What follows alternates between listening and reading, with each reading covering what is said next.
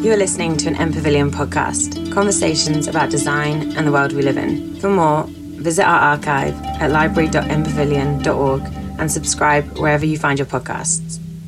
Hi, guys. Hi. Welcome, welcome. Anybody who's coming in from the grass, come on in.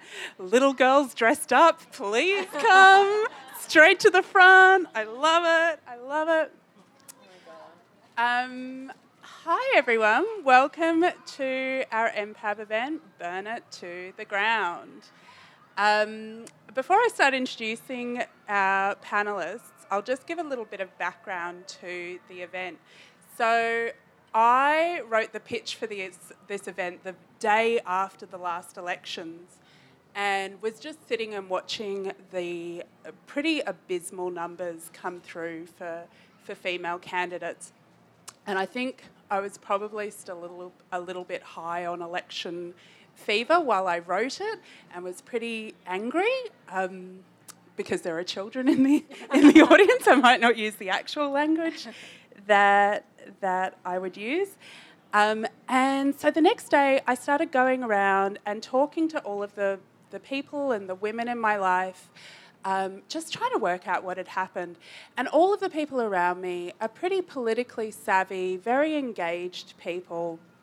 And it would always get to this point, I'm like, why are we not running? Like, why are you not running for government? Why are you not involved in a party? And the same sentiment kept on coming back, and everybody would just be like, oh, mate, just, just burn it to the ground. Mm-hmm. And I think that that's a great sentiment, and we all feel like that. But it then begs the question well, what comes next? You know, let's work from the premise, we've burnt it from the, to the ground. Well, what comes next? What do you need us to build so that these beautiful young women can feel a part of and a part of creating their political system? So that's kind of the background, and I just wanted to, to be a part of a conversation.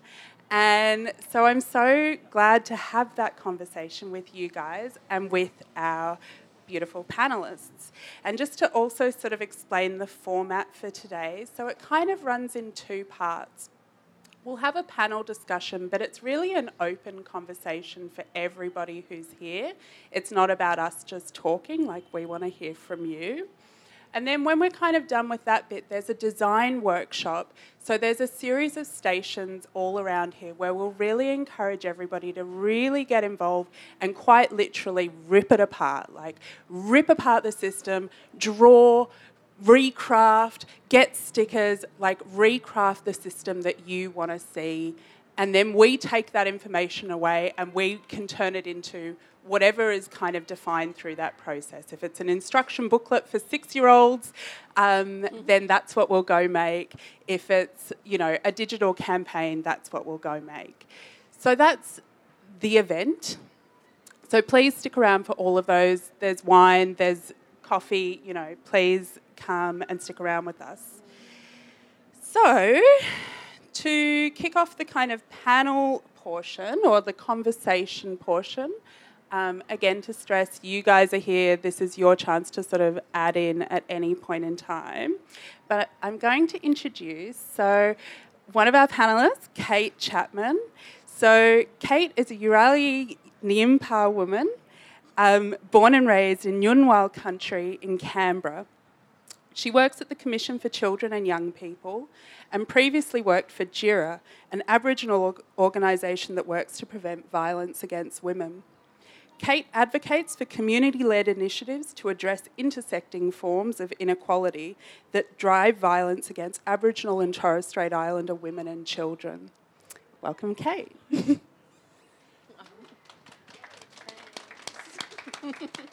and then we have Sarah Cower. Sarah is the Chief Strategy Officer and Partner at Portable, a company that seeks out areas of social need and policy failure and uses design and technology to deliver better services to citizens. She sees the workplace as one of the environments where she can most easily support women leaders and is curious about how this might translate to broader spheres. Welcome. Um, so, to set the scene a little bit or to, you know, give us a, a bit of contact, context of where we're at, um, in Australia, research from Plan International shows that only 2% of girls aged 10 to 14 listed politician as a future career option. That 2% drops to 0% by the time they're 18 to 25. The number one reason that girls and women cited for that drop off or that lack of confidence was a fear of how they would be unfairly treated compared to men. So it's pretty direct, like the fear and the um, the acknowledgement of what sexism will look like if you go into politics, and I would say positions of power more broadly. Women are aware of it and they're opting out before they even sort of take the step.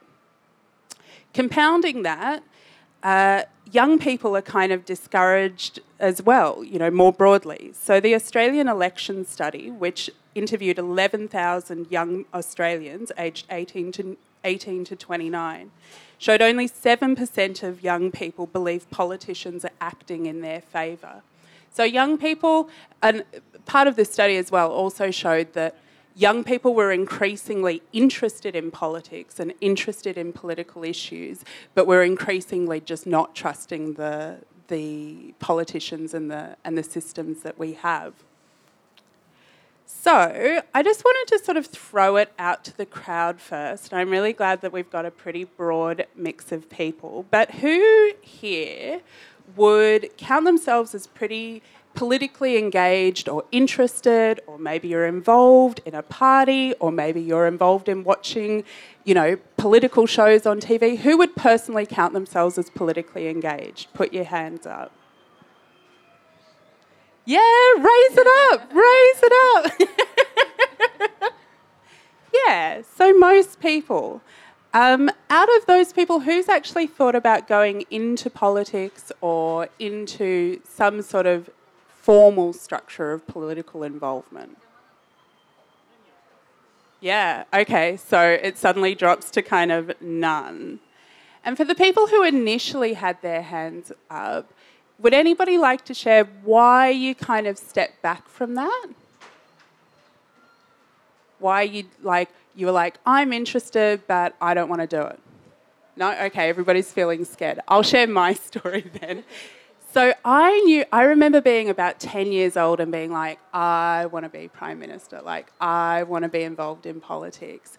And I can't even remember the age, but pretty young, like at 12, I kind of already knew or had this idea in my head that I could not do that until I was at least 40 because I knew that I was going to get harassed so much and I knew that I was going to get attacked. And so I had this idea from like 10 that I had to be old enough and strong enough to withstand that. So I think that's part of what we want to look at through the design workshop, through the discussion, like what happens in that gap between you want to be involved or you want to be politically engaged and then you something happens along the way. So, I'm going to throw to whoever wants to grab in first. But do you think that we need to burn it all to the ground and start again? Or is it possible to work within the system that we have now? Maybe I'll throw to Kate first.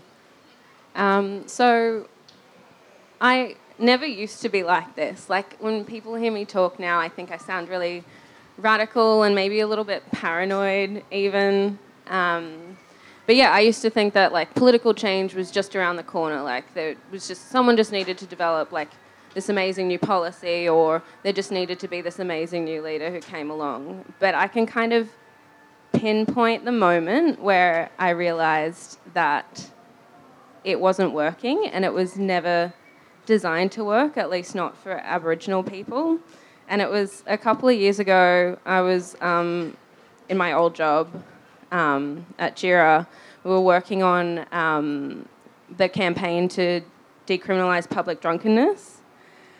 Um, and I was kind of like just going through the history of that like idea in law reform, and then I came across my dad's name um, because he had worked on it 40 years before.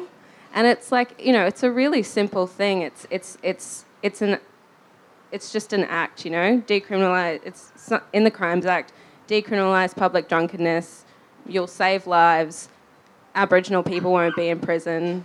Um, it's the simplest thing, and it, it's 40 years later, and it's only just happened in Victoria. So that was, yeah, that was when I thought, like, oh, the system's not broken. It's just never been meant to work for Aboriginal people. And a system that is kind of designed around being unfair and unequal can't be fixed because that's at its very core. So, yeah, and so burn it to the ground. It's so burn it to the ground. Yeah.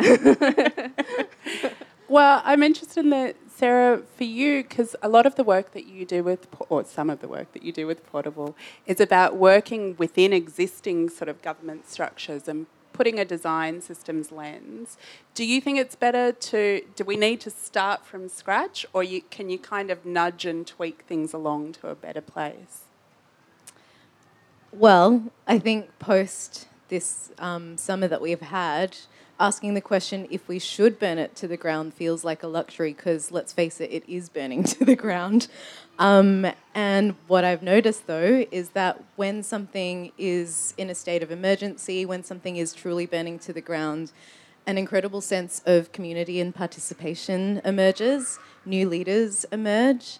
Um, and part of me is is wondering why or if we should wait for things to to become so urgent um, when actually we have a relative uh, position of power while things aren't um, burning to the ground in order to do things. I think working with Portable, we work a lot with um, government, mostly state government, and I believe truly that government is one of the, the places where, in the public service world, um, a lot of effort and willpower and funds is directed to providing, uh, at least intending to provide both equity and equality to the diverse population that the state governments serve. Um, and I've actually learnt to really distinguish how politics is different from the public sector and how I want to support government, I want to support women in leadership in government. And I'm not ready to say that I want to support women leaders in our political um, environment because I don't believe it's supported. And I get the chills thinking about what happened to Julia Gillard. And why would I want to send any of um, my friends, my colleagues, my sisters, my peers? I would never send them into that environment. And so I've actually chosen to focus my, um, my sights on leadership, not within politics, but in a large sphere of influence in community and government and participation that leaves, you know, the likes of Parliament House well alone for the most part. So, kind of picking up on that, I had, and it's a bit of a double edged um, or double sided question, but, uh, you know, picking up on what you've just raised around, you know, the opportunity for community and the way that women come together to support each other in different spheres so you feel strong in light of that kind of never ending barrage of sexism. What is making you most angry at the moment and or what's giving you hope? Like are there women around you who are doing that for you or you get a kick out of doing it for others? So I'll start off with the positive things, maybe. Um, uh, at the moment, what's giving me hope is a lot of like community-driven initiatives. Um, you know, working from the ground up to make a difference rather than top down. So, thinking of uh, organisations like Warriors of the Aboriginal Resistance here in Melbourne, um, GMA, the Grandmothers Against Removal, um, who yeah working to keep kids with their families. Um, God, who else? Sisters Inside, who um, like a a really credible um, organisation who, who are getting like prison abolition um, on the agenda. So, and yeah, all led by really amazing, amazing women. Um, what makes me angry, I guess, is is tied to that.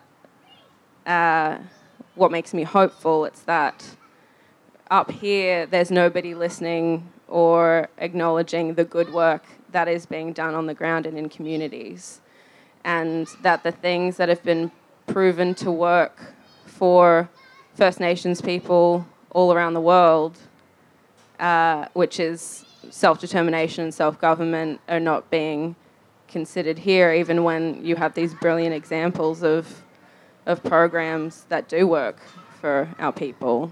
So I want to kind of pick up on that a bit. Um, Because when we start to think about how we can reimagine and re envision the system as a whole, like for you and within the space that you work within, how legitimate is the system that we have at all? And can you, you know, for people who, who maybe know less about the abolitionist movement or um, self determination movements, yeah. like what can we draw from those discussions? So I think, yeah, when we talk about self determination, which I don't know if anybody here works in government, in Victorian government, but I feel like you can't really go like two hours, at least um, where I work, without hearing about it, but I don't think anybody actually knows what it means. And the fact is, when we talk about self determination in a government context, the fact is, government still controls everything. So we talk about treaty, um, you know, having elections for like a, the, the treaty commission. It's still a process that's completely directed by government. It's not true self determination. But I think what we can learn from things like Aboriginal sovereignty and abolition, especially probably prison abolition, is that change can be achieved and not through like violent revolution. Like uh, prison abolition kind of sets out uh, steps for decarceration, you know, first. Uh, decriminalising certain behaviour, releasing non-violent offenders, programs for early intervention and prevention. So it doesn't have to be this this violent or this like sudden dramatic change for all these systems that we've come to think of as like static and completely indisposable.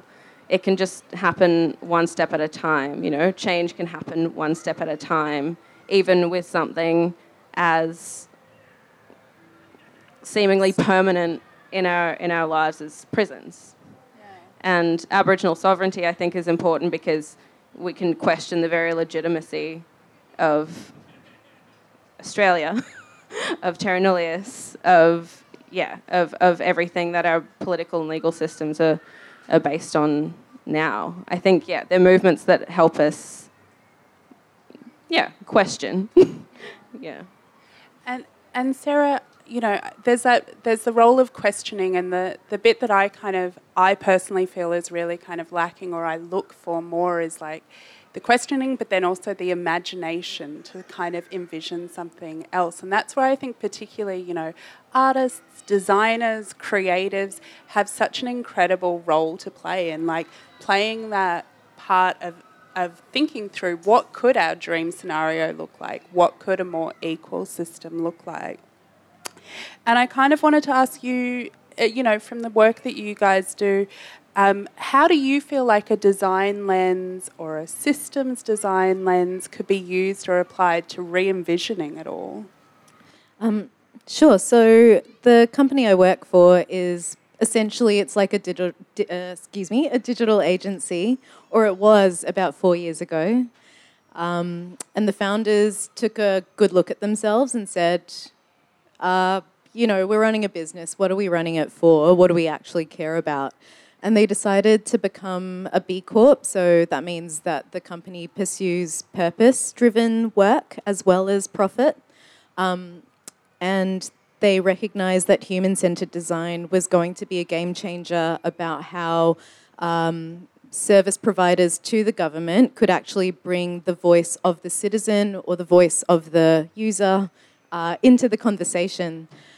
And what I've learned is that I used to be an artist. Uh, that meant that I used to be a little bit itinerant, completely dependent on government grant funding or eking out together whatever I could get from hospitality and a mix of other freelance work. We've all lived the hustle. Yeah, Yeah. we've all we, we've all definitely had to hustle, and what I've learned is that okay, all of the stuff that I had in my artistic practice, uh, which was very much community based, I can now apply and uh, and deliver by saying, hey, where I used to do community arts. Uh, I can now take the same kind of practices, the same approach, the same um, position as I am not the expert as the artist, I am not the expert as a designer. Um, let me let me bring my skills to facilitate what you are experts in, and I find that really powerful. And it's really different to how both government or politics works, where like it's very much like hierarchical power, we're the expert, we're top down. Whereas the approach that you take is what it should actually be, like community driven and like what do you the you know, the group need. Yeah, it's it's definitely that, and I think probably very I think we should just replace politicians with community development workers. Is yes, Yeah. hundred percent. We've solved it all. Um, well, like, but then let's talk about some of the like, what are the blocks that stop that from happening? Because, um, you know, I think that there are there are, you know, there are very real and very um, uh, experienced all over the world kind of blocks that women, non-binary, women of color encounter. I mean, Kate, so Kate's a mate of mine. um, Kate, you're one of the most political beasts that I know. um, but, you know, I know that you've kind of made an active decision to stay out of politics so much. So I'm just interested, like, what are what are the blocks that you think are encountered for women, women of colour, and what does it mean to sort of actively choose to stay outside that? So this question, like, really, I mean, all of them made me think, but this one just like made me sit back and be like, oh my god, who am I? Like, what am I doing? um, and I realized that you know, as much as I talk about how um, you know the system's broken, burn it to the ground, I realized that yeah, the reason I choose not to get involved in politics on that level is probably more about like self care and just that I'm really scared. Like you see, what I don't know if anyone watched Q and A um, a couple of weeks ago. Nova Peris was on, and she was talking about the kind of um, abuse that she got. You know, get back in your box, you black. There are no kids around anymore. You black bitch. Like. Um, she'd get hate mail from like the AFP were tracking like all of her incoming mail um, and so it's just kind of, I can't imagine, like, I, at the moment, I s- try and stay out of workplaces where I'm the only Aboriginal person. So I can't imagine going into an environment where everyone, pretty much everyone, is like over 60 and white and a man. Like it just doesn't. It, I feel like Parliament House must be the most like culturally unsafe place in Australia. Um, and then you add, you know, with there's the racism, and then on top of that you add the the sexism. So I was reading about like Natasha Stott Despoja. She entered Parliament when she was 26 years old, and after she had kids, there are a fair few bunch of liberal politicians who wouldn't refer to her by her name. They just called her mother. so yeah, I think it's like a yeah, it's a decision yeah, based on self-preservation and self-care. I Yeah, think. and I think it speaks to this issue of like um, of visibility or being seen, and that kind of you know the old notion of you can't be it if you can't see it, and so it made me think. Sarah, as a designer and as an artist, there's kind of a like, is it a branding problem, or how do we, you know, how do we shift the kind of the the visuals and the stories, um, the storytelling around uh, being a politician or being involved in politics or community, um, and make those visuals seem more inclusive. to tell you the truth, I'm not sure it's a visual um, issue or one of branding.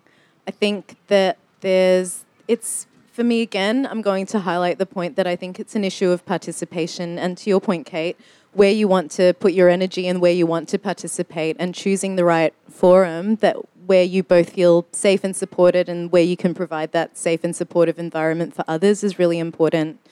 Um, I do think, though, on being able to uh, be more visible, one of the things that is both positive and negative in the work that I do and the work that I see is that governments have now come very much on board with the idea of co design. And in fact, it's seen as best practice, if not standard practice, which is awesome. So it's shifted a little bit from uh, people who are in government taking a hand down from a government election promise from a minister that filters all the way down to someone who's writing policy, just kind of scribbling it out and getting it checked. It's actually shifted towards um, policy being a site for co design. And the conversation for me that I'm seeing is shifting to who is going to co design this? and who can we bring in the room so that when we, um, as, as a provider of this design facilitation service to government, I kind of see it as my responsibility to seek out the people who should be represented or who want to be represented and be able to bring them into the room because it's very hard for the government to be able to receive a report that they've paid a company like mine for and ignore the messages that we're sending through the participation of users who hold diverse viewpoints and who, through a collaborative, facilitated process, have agreed on a policy that might work for everyone in the room. And I, I think that's incredibly, incredibly powerful. One of the problems, though, is that we don't. We have a lot of trouble reaching out to underrepresented, um, sorry, um, underrepresented communities, and so I think one of the most powerful things that we could do is um, is somehow reach out to the government departments that we are kind of involved with and say, hello, I am, it could even be as simple as I am a woman, I am 35, I'm really interested in small businesses, I am a stakeholder, and letting people know that I am a stakeholder and I need to be invited into this process. Um, is going to be one of the game changers, I think, that we have a real opportunity for without needing to burn things to the ground so much. We can actually just say, hello, I exist, and come and talk to me. And I think that's, that's good, and I hope it won't be ignored. Yeah, and I think that that's um, it's glad I'm glad to hear you say that we're we're seeing that kind of shift in how policy processes are are being made and how um, you know certain decisions are happening um, but I'm also kind of interested. Maybe this is just a personal thing, but for me, when I'm looking for inspiration right now, um, you know, and trying to hope that the world is getting better and is not just a great dumpster fire, I kind of have to look overseas to look at like Sanna Marin and like you know young women who are rising up in other kind of jurisdictions and like the visuals around AOC and her campaign. And I just think that the you know aside from a whole lot of other things like there are just more exciting stories and visuals to kind of connect with. And I kind of, I don't know, maybe it's just me, like, who do you guys connect with right now when you're like, I want to envision a really progressive and amazing Australian future? I think of like where do you go you know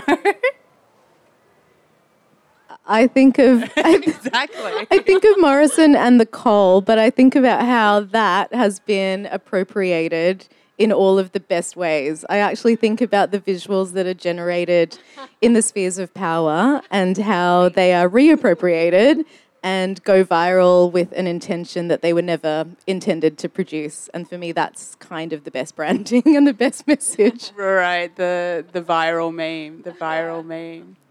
Um, okay. Well, so I like it. So I feel like where we've kind of landed is what we kind of all already knew. Community is everything. Um, but it's nice to hear that sort of co-design processes are opening up space for that a little bit more. maybe has anyone here participated in something like that, or um, Yes. or could want to? Yeah. well, How do you find it? I, I like. Maybe it's never been um, facilitated by an organisation like Portable, but I. It's it seems to me like a. At least in my experience with the with the Victorian government um, having external facilitators, it's just. It's kind of. Okay, so.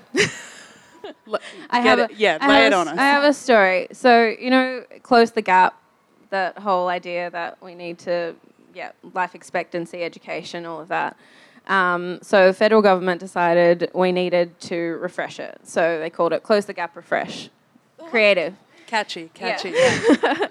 and to figure out what the target should be, they hired KPMG. They got them to do consultations all around the country. But the thing was, and they called it co design, the thing was, these consultations were more KPMG staff and, um, and Commonwealth um, government staff than uh, Ab- than the Aboriginal community, and they decided who they invited, and that was political in itself, so they could get what they wanted out of the process. Um, and then that was made worse by having, you know, 25 out of 40 people in the room being KPMG white staff. So for and also me, begs the question as to like where government money goes Yeah. and who actually Oh, K- benefits from that. process. KPMG, PNC, P, um, PwC, just the big four. That's where it goes. So for me, co-design, the experiences I've had with it have just been like paternalism in a different, in different clothing.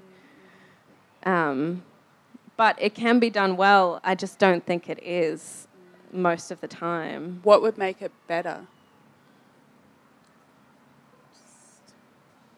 Maybe we just get portable like that sounds good. Well, how about how about facilitators within the community could be trained up um, to be able to actually run and design the sessions, you know, in a really authentic way? And you probably have people within the community that can actually bring um, participants to the table in a way that PwC doesn't even have a hope of doing. That would be I. I'd love.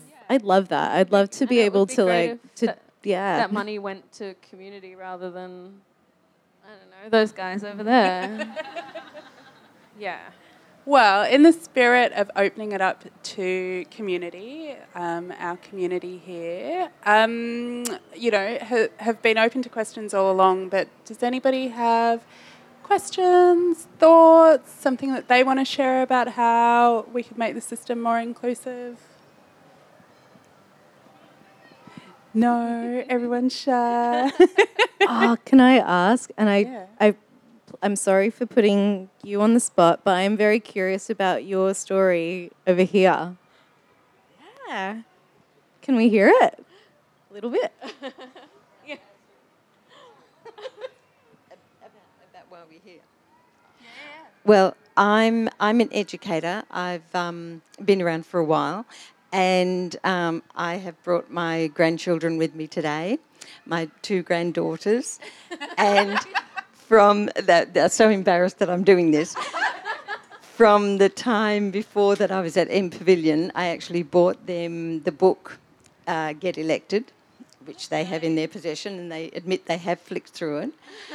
And I think you're right. Community has to be and has to be involved, and it has to come from the people who need the change. Like, like you cannot change a system for Aboriginal people without Aboriginal people leading the leading the charge. You can't change a, a system for young people without having young people heard. And um, yeah, I'm I'm handing on the baton, guys.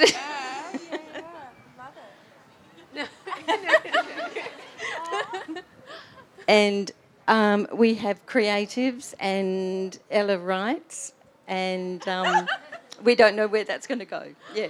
Yeah. It's going to go to amazing things. The- theatrical, you know, theatre and, and writing and that kind of thing. And we don't know where this one's going yet. She's she's the baby of the family. It's okay to not know too. Yeah. And it's okay to, you know, be old and then change your mind. yeah. I don't I don't want to put you on the spot at all, but did you like the book Get Elected? Like is it something that you've thought about or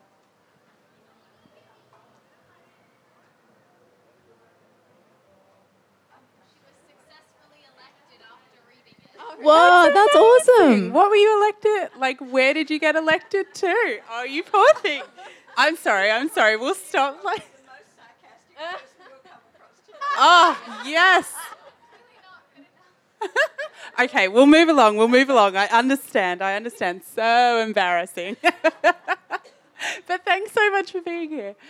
Um, well, to completely divert away, then, I want to thank our panelists and I want to invite you guys. So, we have a whole series of stations around the space go and grab yourself a drink, grab a coffee, like have a little refresh.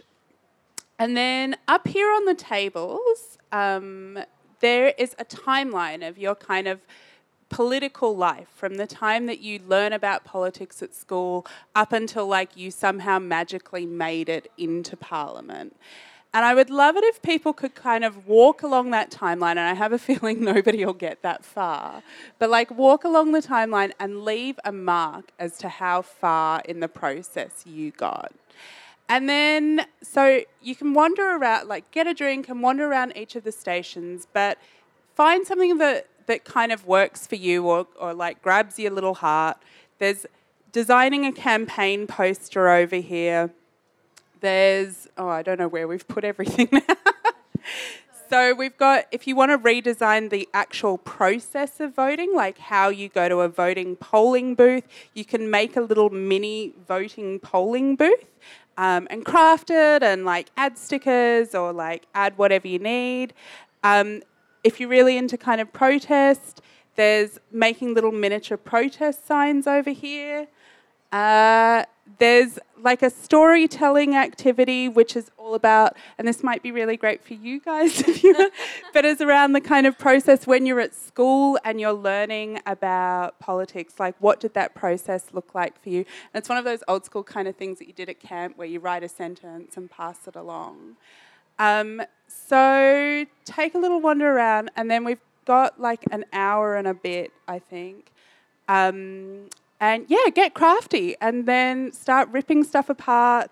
There's one, my favorite station is so is literally like rip the house apart. So we've got all of these printouts of Parliament House and quite literally like feel free to rip stuff, add stuff on. Like what would a more inclusive Parliament House look like for you?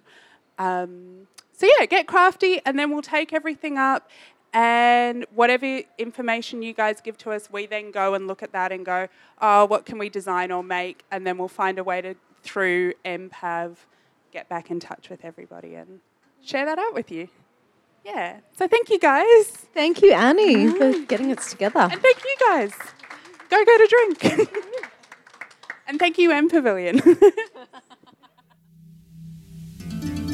You're listening to an MPavilion podcast, conversations about design and the world we live in. For more, visit our archive at library.mpavilion.org and subscribe wherever you find your podcasts.